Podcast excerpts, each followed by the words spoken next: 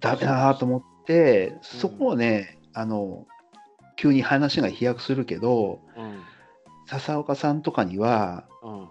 その、勝ち、ここっていう時に勝てる監督になってほしいの、すごい。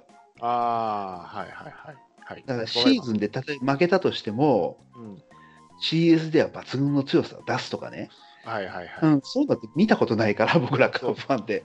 あの特に尾形さんはその真逆で勝たなければいけない試合をことごとく落としてるんですよね。誰かの引退試合とかあの2016年7年のあの交流戦でソフトバンクに一つでも勝てば交流戦優勝って決まってる時に負けるとかそうなんですよね。勝たないといけない試合ってことごとくあの監督が落としてるんで。そう。そのそういうことですよね。そう。こういう勝たなくてシーズンが2位とか3位でもいいからここぞっていう勝負の場面で勝ってほしいっていう意味ですよね。そう。で、はい。それができるのが、その時の、90年の時の西武のレギュラーを張ってた人たちなんですよ。はい。はいはいはいはいはい。まあまあ、今回、辻負けちゃったけど、ただ、辻対工藤だから、まあ、それはもう、いいんじゃない。かな。辻かわいそうだな、2年連続ソフトバンクにやられて。だから、秋山とかも強かったし、監督になっても。うん、だから、そうね、すごい、今回、期待したいんですよ。確かに、そうって言われればそうですね。そう、だからね、ずっと30年間、本当にね、この今回、ボロ負けしたのも、原と工藤の形っていうのは、何も変わってない。そうか。またどっちも巨人 OB っていうね。そうで、結局、その西武を作ったのも、うん広岡さんと森さんだから、うん結局、翻ってジャイアンツなんですよ。そうなんですよ。うん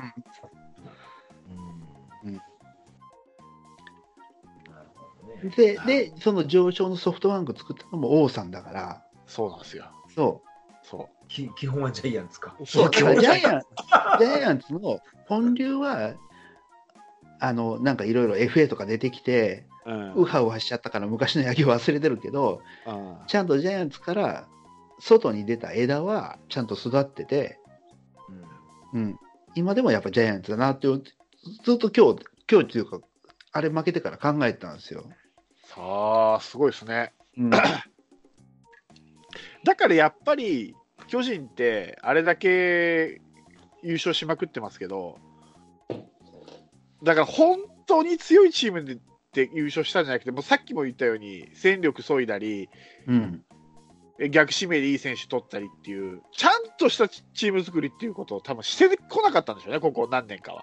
そそれこそ9連覇した以降は、う。うん、うん、だからしっかりと土台からチーム作りしてきたパ・リーグにこうも簡単にやられるんでしょうね多分。そう。で、その構図がもう30年変わってないの。変わってないでしょうね、結局丸を取ってうん優勝したっていうのはそういうところなんでしょうこれが例えばもし丸が広島に残ってカープとギチギチに優勝争いして巨人が優勝したらまたちょっと違ってたかもしれないですよねこの日本シリーズそうそうそうそう。うん本当そうです。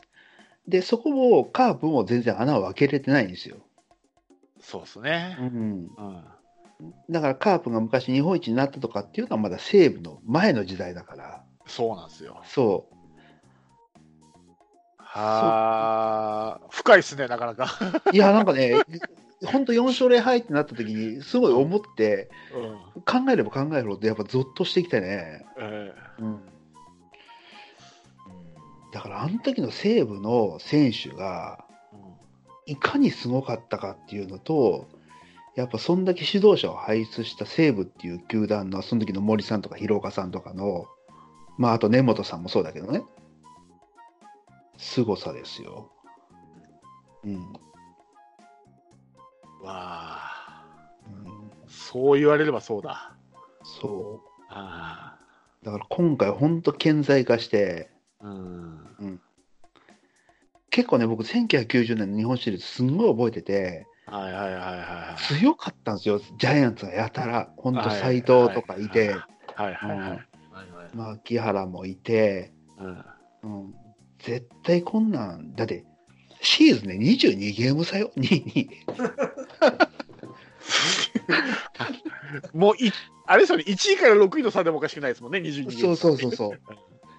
そんなのあるっていうぐらい強くて、うんそれが全く歯が立たないって、ありえるみたいな。ああ、なるほどね。で、それをまた今年、まあ今年はそこまでジャイアンツ強くなかったけど、うん。まあ、そこまでソフトバンクも強くなかったけど、結局同じようにやられたから、うん。うんだってそん当時思い出したら、その時あまりにも強すぎて、藤田監督だったんだけど、うん。川上を超えたとか言われたからね、当時。でも日本シリーズで全然そんなこと言われなくなったから、そううんそうなんですよ。これ、過去の日本シリーズのね、今、みあの見てるんですけど、ストレート勝ち4連勝したことって過去に6回あるんですよ。今年のソフトバンク含めて。うんで、えーそのうちセ・リーグって、1960円の太陽と2002年のジャイアンツしかないんですよ。もうあと、59年南海ホークス、先ほど言われた90年の西武、で2005年の千葉ロッテ、でうん。今年のソフトバンクなんですよね、ストレート勝ちしたの。で、まあ、半分以上はパ・リーグですよ。で、1960年のうん。この太陽が優勝した時の監督が、多分あの人だったんですよ、えっと、えっとね、名前が出てこない、えっと、三原さんなんですよ。あジャイアンツ。ジャイアンツでパリ、あの西鉄を強くした人なんですよ。うんなるほどあの。うん太陽が優初優勝した時ですよ、確か。ああ、本当だ。今僕も見てるけど、そうだ。だからやっぱパ・リーグなんすよ、やっぱり。ではね。うん。西鉄の後ですかね、これ太陽監督やったのは。うんうん。だからやっぱこれ全部パ・リーグに持っていかれてるんですよね、この特にですよね2005年の千葉ロッテなんて、一度も言うリードを許してないっていう阪神に、完完全ストレート勝利とかはで、引き分けを挟んで4勝負けなしも、1957年の西鉄と1975年の阪急なんですよね。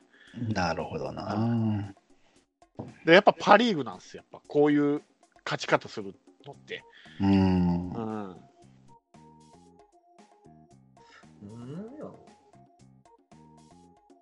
だだからもともと昔はやっぱりセ・リーグに負けるもんかってねよく言うじゃないですか。人気の政治力のパってあったとまあまあまあ、ね、昔はね。ここ近年はやっぱパ・リーグにも観客が入ってるからそこまでバチバチってないと思うんですよ、うんやっぱ選手同士も仲良かったりするじゃないですか、うん。今代表もあるし。うん。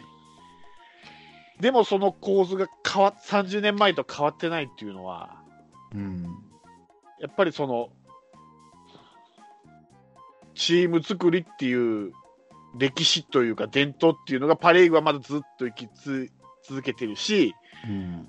セ・リーグはセ・リーグのその悪さっていうかマイナス面をずっと引きずったままなんでしょうね。いやー、だと思うな、なんか、ここまで顕著に出ると。そう。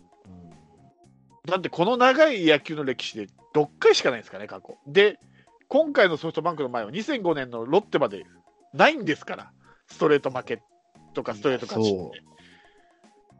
だって、この10年の日本シリーズ見たら、うんセ・リーグとパ・リーグって9勝1敗やからね。2010年に巨人以外全部パ・リーグが取ってるから、で、この今年の巨人と2005年の千葉にロッテにやられたのが阪神ですから、セ・リーグを代表する2球団ですよ、阪神、巨人ったら。そう。そのチームがやられてるんですから。うわーですね。これいや、本当にそうよ。あー変わってね、怖えと思って。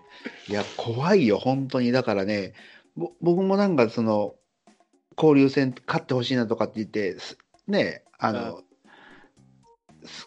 あの、いろいろその、ベンチ裏の問題じゃないかとか、はいええうん、いろいろ言ったけど、うんもっと根っこなんだよ、これ、多分。そうそうそう。だからね、そこをね、もう、いや、正直、あのシーズンはもう3連覇してくれて、個人的にはすごいお腹いっぱいなのよ。そう。そうですね。はいだから、そうそう、だから、本当にこれに風穴を開けるぐらいの、チーム作りであったりっていうのをすごい期待したいんですよね。あうん。これを巨人ファンがどう思ってるかですよね。こういうセ・リーグでそいいのかっていう、自分たちはまあ優勝できればいいのかっていう、でも日本シリーズ、この低たらくよっていう、う。いや、本当にね、原とかどう考えてんのかなと思ってね、2回も同じことされて、単独でも選手でも。本当。うん、だって原、あの時に、はい、そのもう西武への印象って、もう苦手とかじゃなくて、トラウマですって言ったからね、90年の時確か。うん。もうそんな苦手とか、超越してるみたいな。で、河合とかも、もうなんか、あの、もう思い出したくないと、おぞましいとか言ってたからね、あうんそのくらいを据え付けられ、ね、って、また同じこと今年したからね。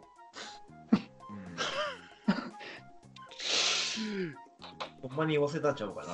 ーしかも、くしくも腹が戻ってきた。そうそうそうそう。そうか、深いですね、その話はね、意外そうだからと。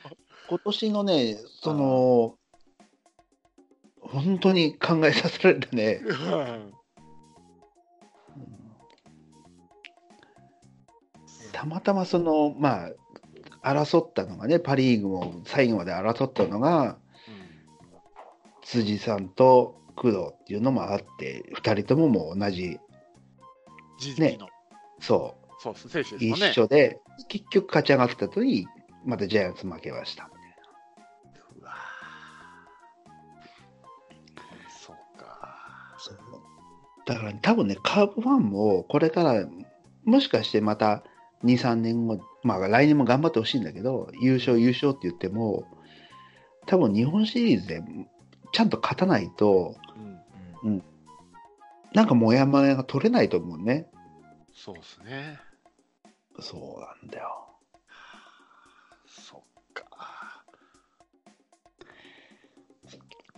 だからね、だから最初の話に戻るけど、うんそういうパ・リーグの野球を知ってる選手、コーチっていうのは戻ってきてほしいし、うん。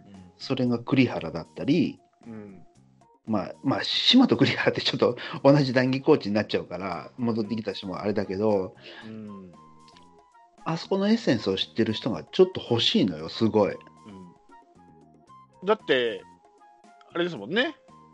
あの、川田さんが来ただけでも変わりましたもんね。本当そうなのよ。川田さんが入れてくれたのっていうのはやっぱ西武の野球って、でも。その西武っていうのも、野球を入れたっていうよりも昔の広島のやつをもう一回戻してくれたと僕は思ってるんだけど、うん。うん。すごいやっぱね、パ・リーグの血が欲しいのよ、すごい。栗原か。そっか。確かに、すごく説得力がある。あれですね。確かにな。巨人はまたなんか石井拓郎とか言ってたし、結局それも、でね、回してても一緒だよ、多分。そう、そうなんですよ。結局右から左にやっただけなんですよ。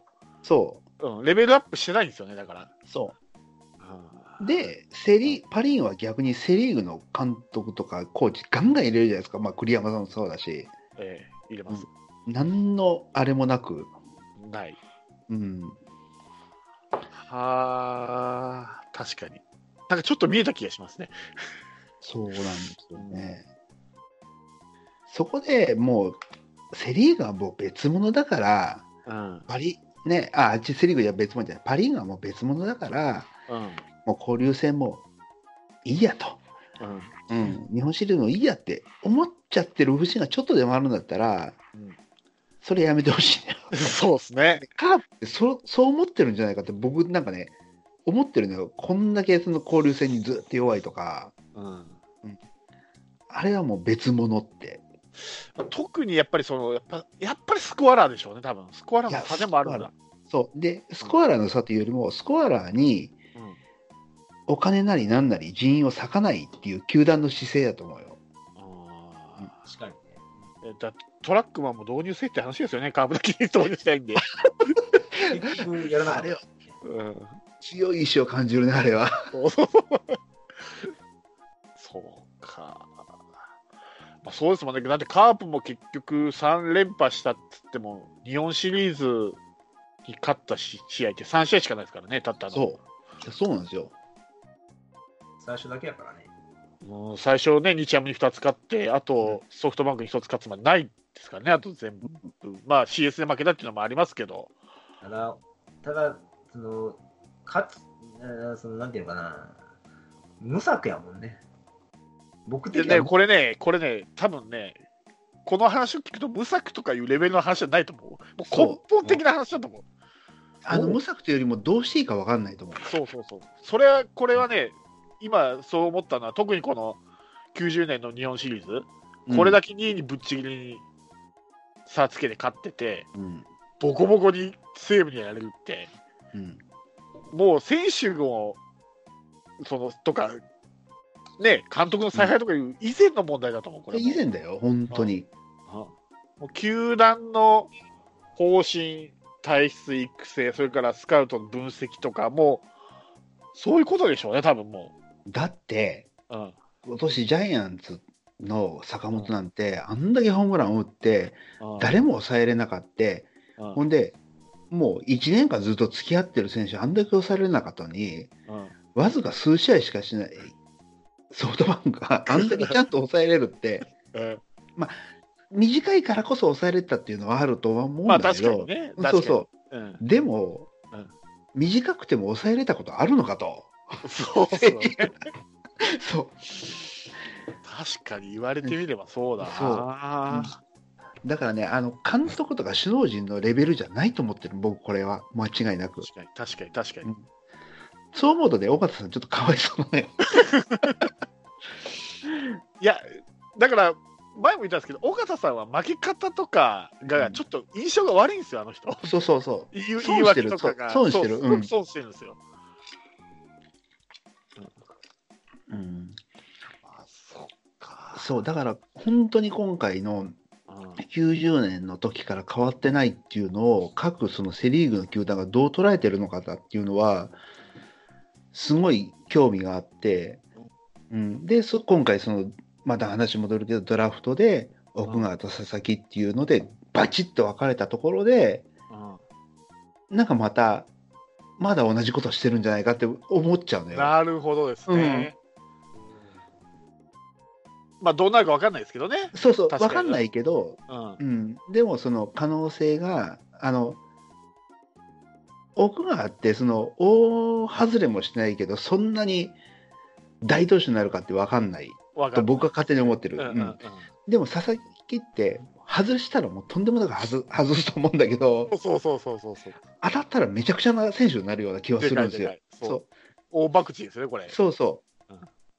だから、それをどう捉えるかっていうのが、ものすごい見た見えたのね、今回。ああ、はいはいはいはい。うんは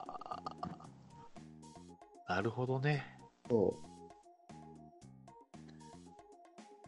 へえ、怖 怖いでしょ、でも本当にあの時から変わってないのよ。はだってあの時もそのデータ分析とかね、あ。そんなにある時代じゃなかったけど、うん。まあ、あの90年の日本シリーズじゃないけど、その前のあの例のクロマティが不安って投げて辻が、ああああれも結局西武がね、ジャイアンツにやってて、そうそうそうそう、87年かそこらだ、2、3年前だと思うけど、そうですね。で、その鉄を、また同じようなことをして90年にボロ負けして、うん。ああ、で、また30年後に、ボロ負けするみたいな。確かに何やってんだ、もう、この井の中の蛙は、セ・リーグはみたいな。確かにな。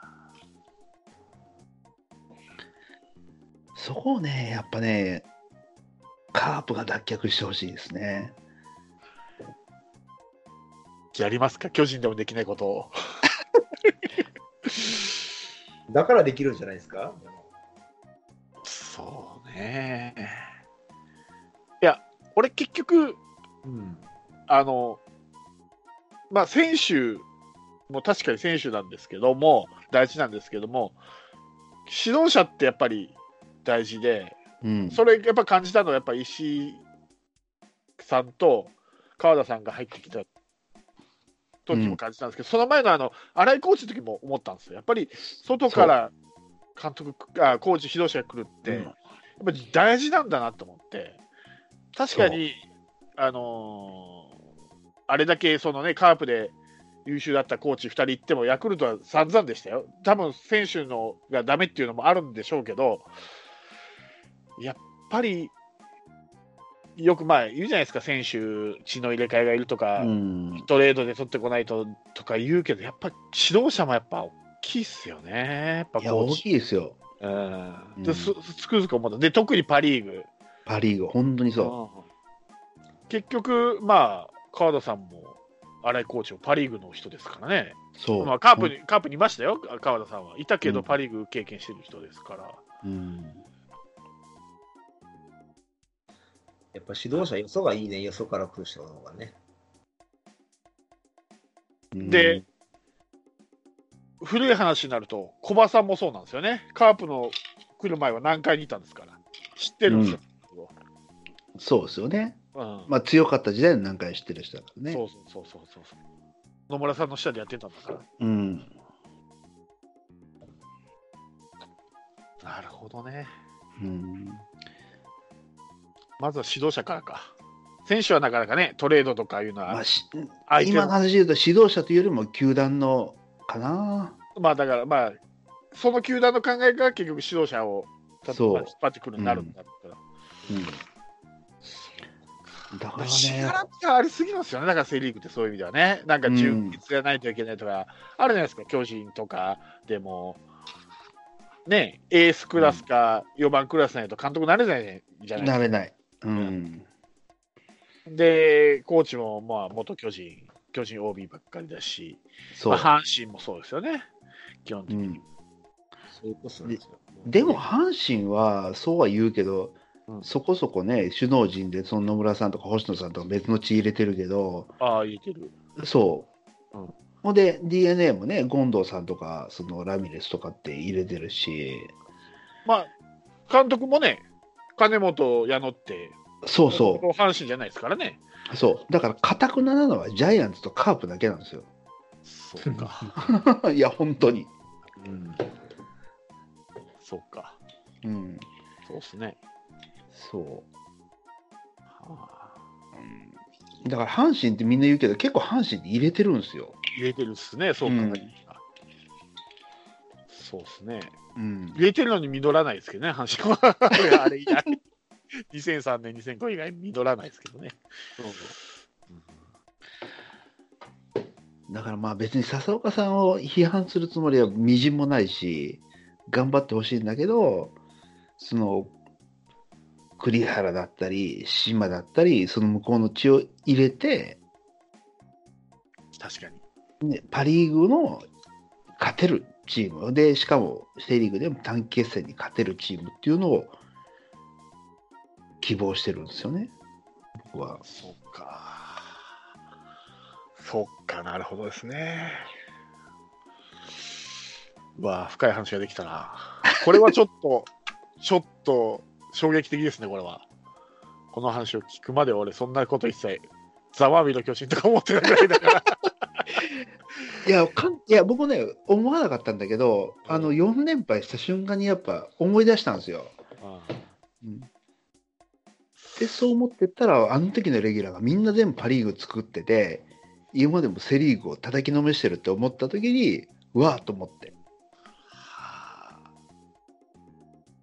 ということは、来年あたりちょっと中日怖いな。伊藤さんいるしな。そうなんですよ。いや、本当にそうよ。うんだいや、すいやでもね、あの時、レギュラーの、うん今、カウントして石江さん、辻さん、秋山、渡辺、工藤、伊藤、レギュラー9人とか10人のうち6人が監督になるようなチームって、確かに。ありえないでしょ。同じ時期でね、しかも。同じ時期で。うんそうそうそう。だからそのエッセンスを持ってる伊藤さんが入ってる中日っていうのは怖いと思うよ。そうっすね。で、監督の与田もパ・リーグ経験しますからね、選手とコーチで。ああ、そうですよね。うん。あるな、来年中日、うん意外と。まあ選手が、まあ、どこまで。まあまあ、そうですすよ、そうですよ、そうですよ。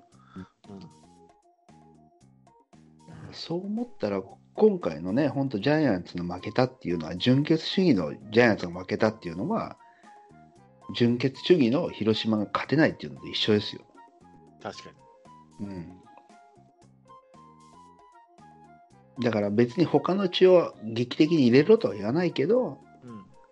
その栗原みたいに外の血を体現したやつを積極的に使う。そうですだからね。僕なんか新井よりもやっぱ栗原だ。ああ、確かにね。新井はセ・リーグしか経験してないですからね。そうそう金本とか。そうですね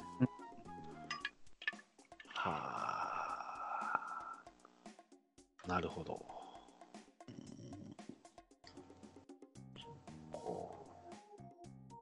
じゃあ、永田クビにしない方がよかったかな、これ。南海大英、広島って書いてあるから。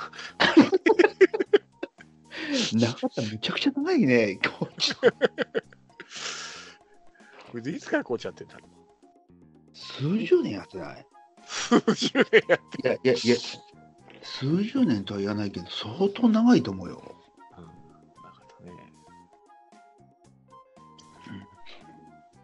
交流戦は大事やな。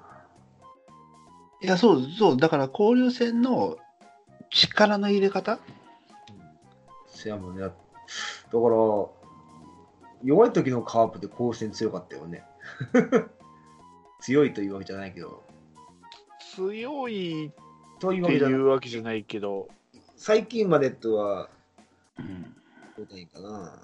なんか、オールマイティに野球できてたよね。あんまりカープが強かったイメージ ない。ないないですね。え、一時あったじゃないですか。なあの、勝ち越した時。だからそれはあれじゃないですか、カープ自体がマークされてなかったんです。セ・リーグです。うんセ・リーグでそこまでじゃなかったから。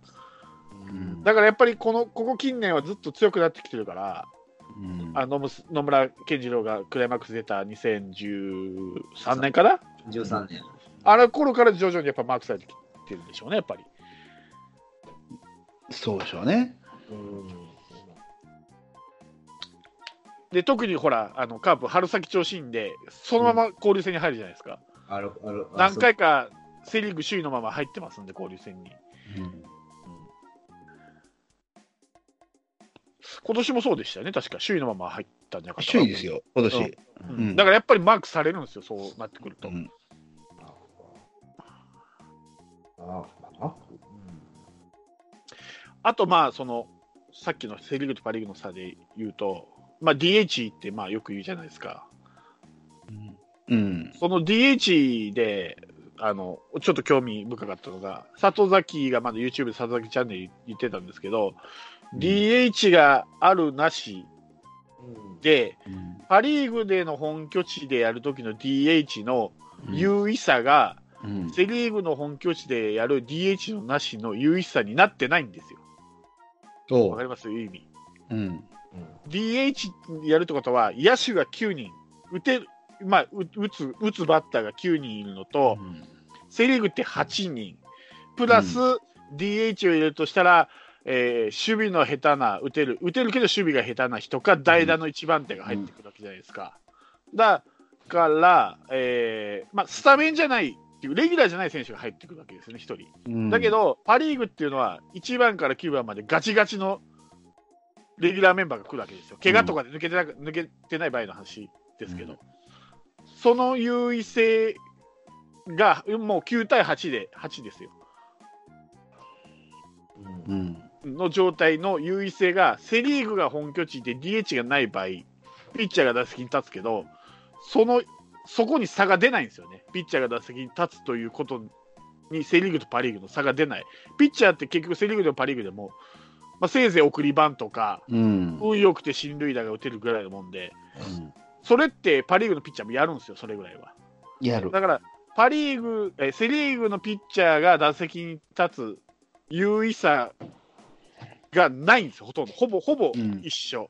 だけど、うんパ・リーグの本拠地行くと DH が使える分、パ・リーグの方が優位だし、ピッチャーはそのと切れ目のない打線を相手に投げるから、うんピッチャーも育つじゃないですか、セ・リーグに比べて、育つ土壌がある。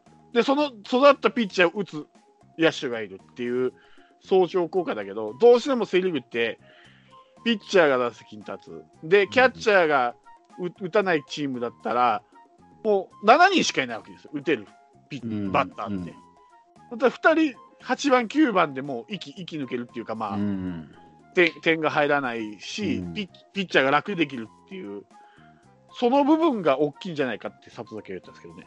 うん。そこが DH があるなしの、その DH がないっていう状態を生かせてない、セ・リーグが。まあ、い生かせれない。そう、行かせれないですよ、セ・リーグは。うんで、多分これは僕の仮説だけど、さっきの話から戻ると、うん今はそのセ・リーグの、パ・リーグの強いっていうのは DH のせいだってみんなそうやって言うけど、うんさっきのスコアラー問題とかの話に戻るであればうん、多分セ・リーグが DH になったとしても、今の体制やったら、ま、ずっとまだパ・リーグに勝てないですよ。縮まるってことはないですかね。縮まるのはあると思う。うんうん、縮まるけど、あの、金さんのところでやっぱり、球団の考え方とかで勝てないと思とりあえず縮めませんか？う。そうそう、縮めたいとりあえ。ず、とりあえず、あれじゃないですか、同じ土俵に上がらないと勝負にならないんで、そうそうね。うん、だからとりあえず俺は DH が最初かなと思うんですけどね、まあ、今、いろいろ話出てますんで、まあ、各年でやろうかっていううん、話も記事で出てたりしてるし、と思うんですけど、俺は、まずとりあえず同じ土俵に上がってからかなと思ったんですよ。確かに、バンバさんの言うのも、1輪も2輪も3輪もあるんですよ。確かに球団の、そのやっぱり、あの、チームの運営の仕方っていうのは、うん、スコアラーも含めてあると思うんですけど、まずやっぱり同じ土俵に立たないと、それからの話かと。うんもちろんそういや、もちろんそう。うんもちろんそう。でも、あれだね。今こうやって思うと、そのみんなセ・リーグのファンって不利だって分かってるじゃないですか。上がってる。で、そこで、一回でもカープ、やっぱ日本一になってほしかったね。そうですね。この不利な中、俺たちやっぱ1位になったんだよっていうのは欲しかったな、勲章が。うん、うん、確かに。しかも、FA で選手取らないそチームがう、そ日本一になるっていうのは、俺はすごく大きかったと思うんですよ、大きかった。で、しかも近年、近代野球で3連覇ってやっぱ相当すごいから、そうそうそう。ソフトバンクでもできてないですからね。まあ、日本シリーズ3連覇したですよ、今回は。そうそうそうだけど、リーグの3連覇はしてないですからね。そう。うんで、それをしたカープっていうのが、うんやっぱり叶わなかったっていう事実は重いよね。うん、重いっすよね。うん、重い。そう。だって3連覇できる選手がいるのになになっちゃうんですよ、どうしても。そうそうん、それでも叶わなかったっていうのは、それこそそ22ゲーム差つけたのに、小伝派にされたのと多分同じぐらいのなんかこう、勝う。因そうそう。いや、本当そうんう。だから、あの、か、僕は同じ土俵に立ってほしいっていうのはあるし、うんあるけど、でも今の制度の中で、うん一回やっぱ日本一になってほしいのよ。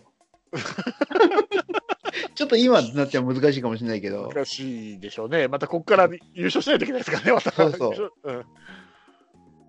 い優勝するっていう長いシーズンを戦う勝ちカードを知るのと、あと短期を勝てるっていうのは、まあその奇跡に近いなんかね、そうね、そうね。確率だけこど、のチャンスが3回あったのにな、3回とも不利にするからな。しかもカープも結構な感じで負けてるからね。そうそうそうそうそう。同じ野球しかしなかったしな。まあ、1回負け出したらね、止まらないってやつですからね、カープも。1回も止めれてないですからね、連敗を。そうんあの、DNA の CS も含めて。全部、ストレートで負けてますから、負けるときは。う、そう。本当にそだから、変わってないっていうことですよ、そういう意味でも。う、変わってない。はい。いやー、大きい問題だな、これは。いや、これはね、本当大きい問題だし、で、これで、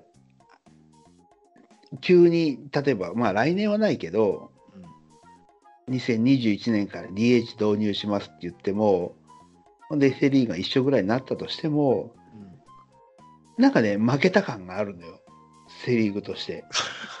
あの時の、そう、まあ確かにそうなんですけど、うん、それはちょっと、おお俺が今感じたのは、それは、確かにそうなんだけど、なんか、それって今の DH のないセ・リーグにちょっと固執してません？固執するっていうか、どう言ったらいいかな。どどうどうどう説明したらいいかな、ちょっとうまくできないんですけど、俺は今のうん、DH のないセ・リーグって、本当、俺はすぐやめてほしいんですよ。なるほど、ないなるほど。価値ないと思ってるんですよ。その価値のないものに価値をつけてるような感じがするんですよ、今のバーバーさんの発言。あのね、もう100%意地だからね、ここ。だから、負けて制度を飲み込むのってなんか嫌だから、勝った上で、最後勝、つと伸びないですか、その DH 導入するっていうのが。例えば2020年、21年って、例えば連続でセ・リーグがうん、日本一になったとするじゃないですか。伸びないですか、そしたら DH 入れるの。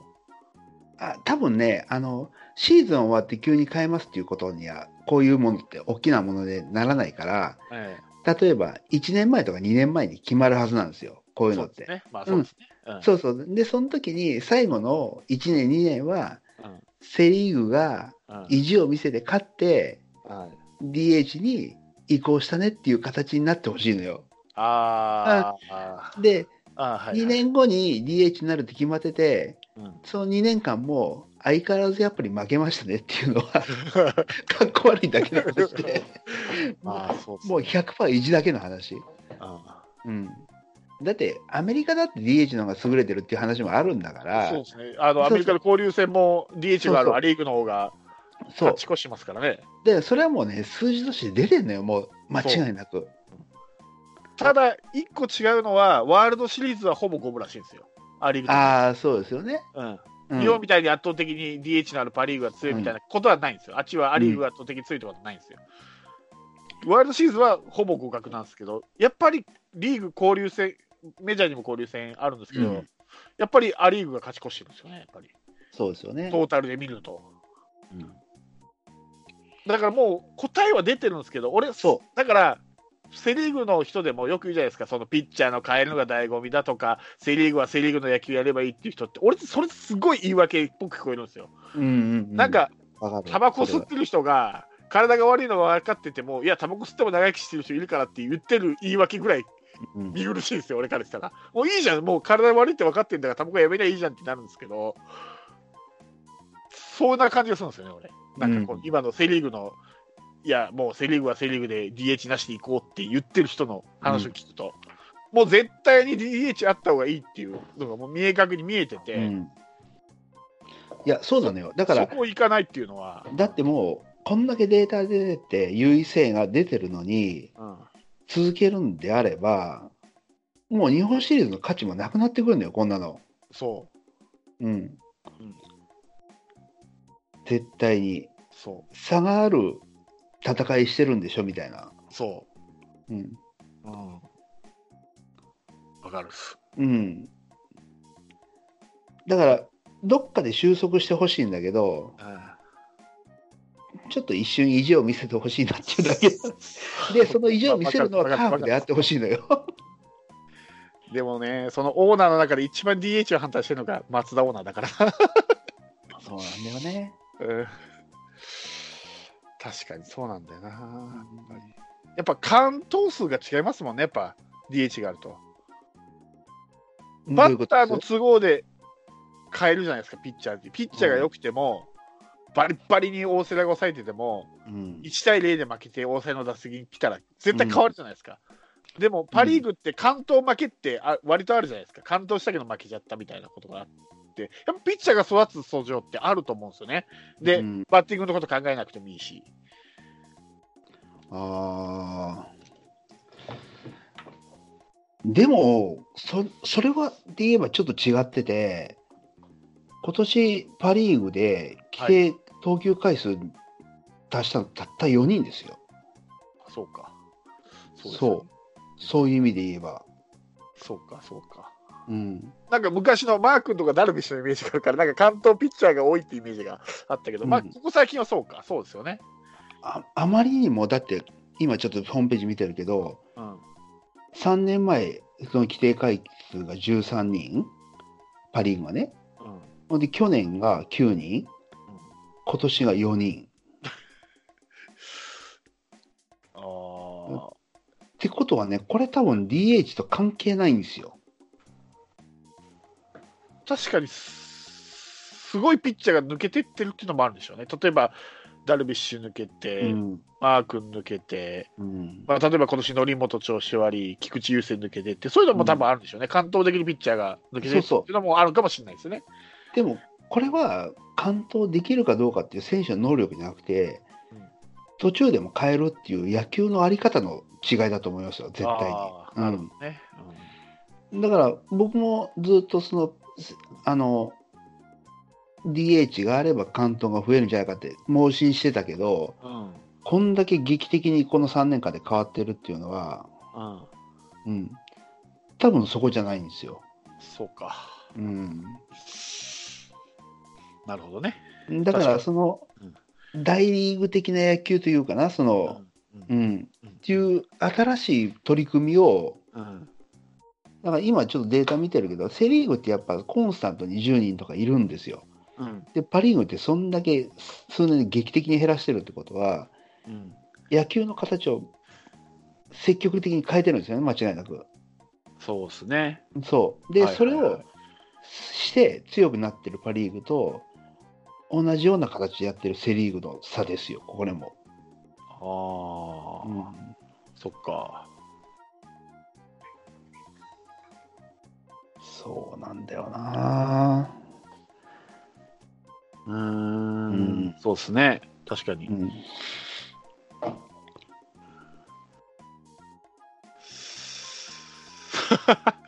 難しいな、野球って。なんかこう、正解がないっていうか、まあだから面白いんだろうけど。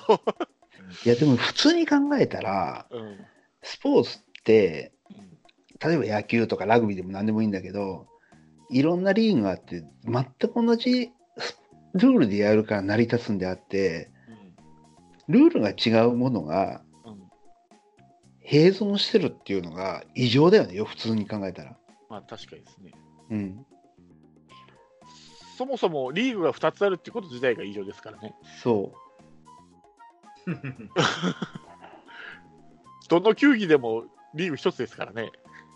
う。いや、そうですよ。だって J リーグだって西と東ルール違って、うん最。後、ね、あ日本一天皇杯で戦うときは違うルールでやつが戦うっていうのとぐらいの違和感があるのを僕らはね、うん。勝手に許容しちゃってるんですよね。そうそうそうそう。そうなんですよね。うん、いやーだから収束してほしいけどでも今のルールで勝ってほしいなカープには できるかな笹岡さんわかんない。もう俺、俺の中ではもう来年からもうすぐ DH に行ってほしいぐらいの気持ちですけどね。そうだよな、気持ち的にはそうですね。うんだって、それこそ世界的にも言えば、代表の試合ってもう DH じゃないですか、基本的には。そうですね WBC にしても、うんプレミア12にしても。うんだから、し世界じゃやっぱ DH が主流なんですよね、ぱり。うんだからピッチャーが打席に立つって、あまり俺は価値がないと思ってるんですよ。だから、これが例えばナショナルリーグが DH にしますってなると、またちょっと違ってくるのかなと思ったりね。アメリカが変わると、やっぱりおお追いかけっこするから、やっぱり日本はアメリカがやったことがあるんで。だからやっぱナショナルリーグに早く DH を 導入してもらって。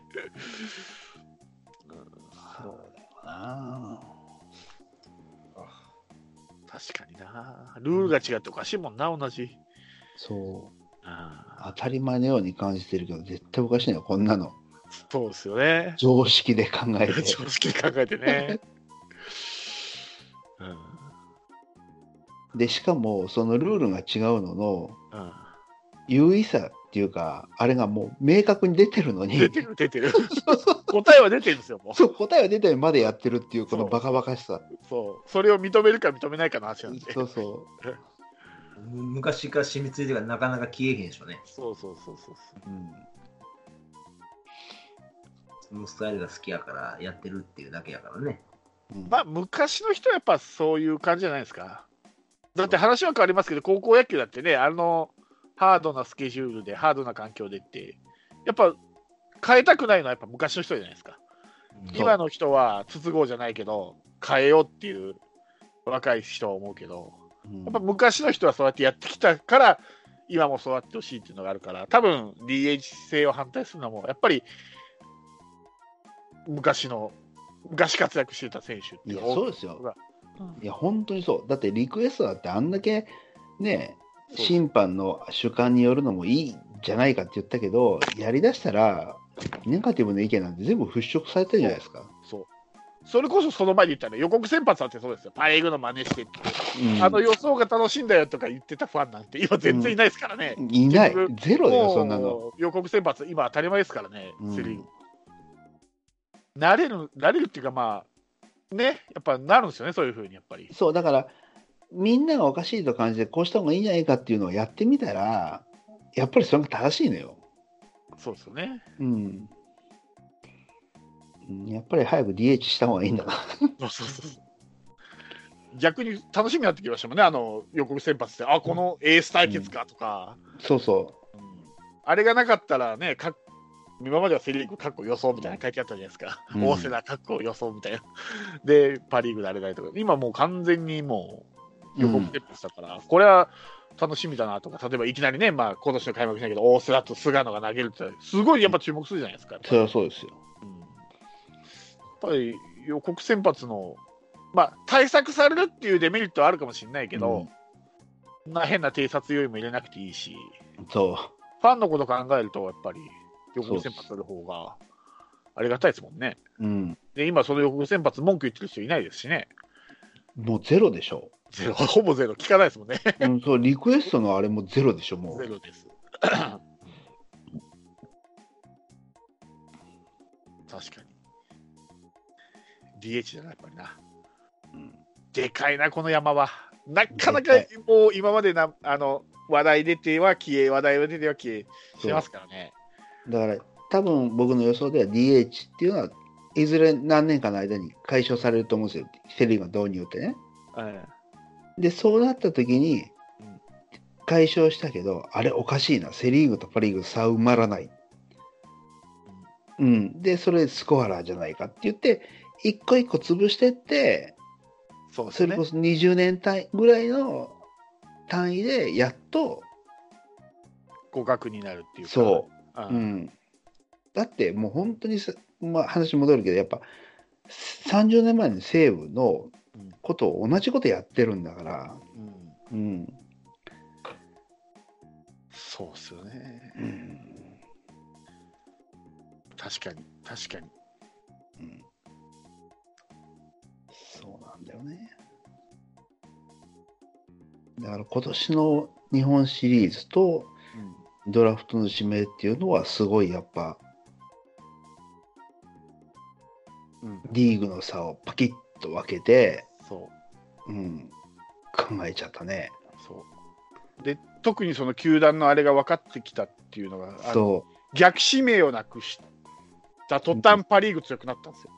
う。うん。逆指名が今まであったじゃないですか、でどうしてもセ・リーグ行きたい、巨人行きたいってあって、戦力が偏ってたんですけど、逆指名がなくなって、みんなで用意ドンってドラフトになってからは、パ・リーグ強いんですよ。うん。こうあの日本シリーズとか交流う戦ん。は。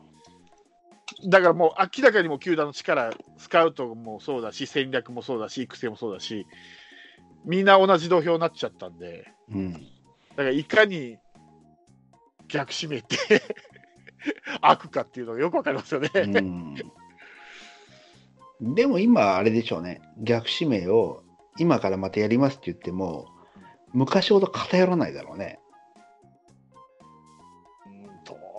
うん、そうそうっすかね。やっぱバ・リーグもだいぶ、うん。うん、人気出たから、そうかもわかんないですね。うん、何が、ぜひ、是が非でもセ・リーグとか、いうことはないでしょうね。昔よりも間違いなく差は縮まってるでしょ。そうですね。うん。ただもういいかな。うん。逆指名はいらない。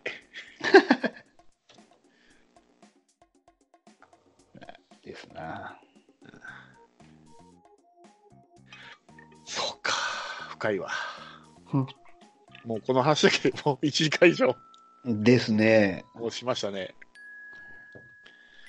はい。まさかこんな話になるとは、もう軽くドラフトと の話して終わろうかなと思ってしまったけど。バウバウさんが投げかけたこの、うん、結構僕ショックです。ですよ、今年のドラフトの本当日本シリーズは。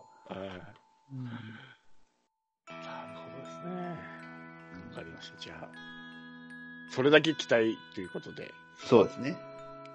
監督には。はい。うん期待してます。そうですゲストでやってるぐらいね、笹岡さんが。そう。ちゃんと歩けるぐらいに。そうそうそうそう。はい。はい。ということで、こんなもんすか？そうですね。そうですね。はい。ありがとうございます。と、いい話題を提供してくださいました。といいえそれだけも十分です。では、そういうことで、いいですかね。もう今週はこの辺で。はい。ではまた来週、よろしくお願いします。お疲れ様でした。お疲れ様でした。降りしきる無情な雨が命を奪う儚く散りゆく友の屍乗り越え突き進むそこに舞う一陣の声戦う意味なくし呆然と立ち尽くす残されたしい死翼の残骸。瓦礫にまみれ舞う砂煙。その先には敵味方もないわけ隔てなく集い肩組み合う人々。人争いは終わったんだと。戦場の果て意味をなくしたもの全て昔憧れた意地の玉みてえなあいつも今やくだらんクソチンピラの言いなり。その筋に道はなく生きる証を忘れ走る栄光の果て。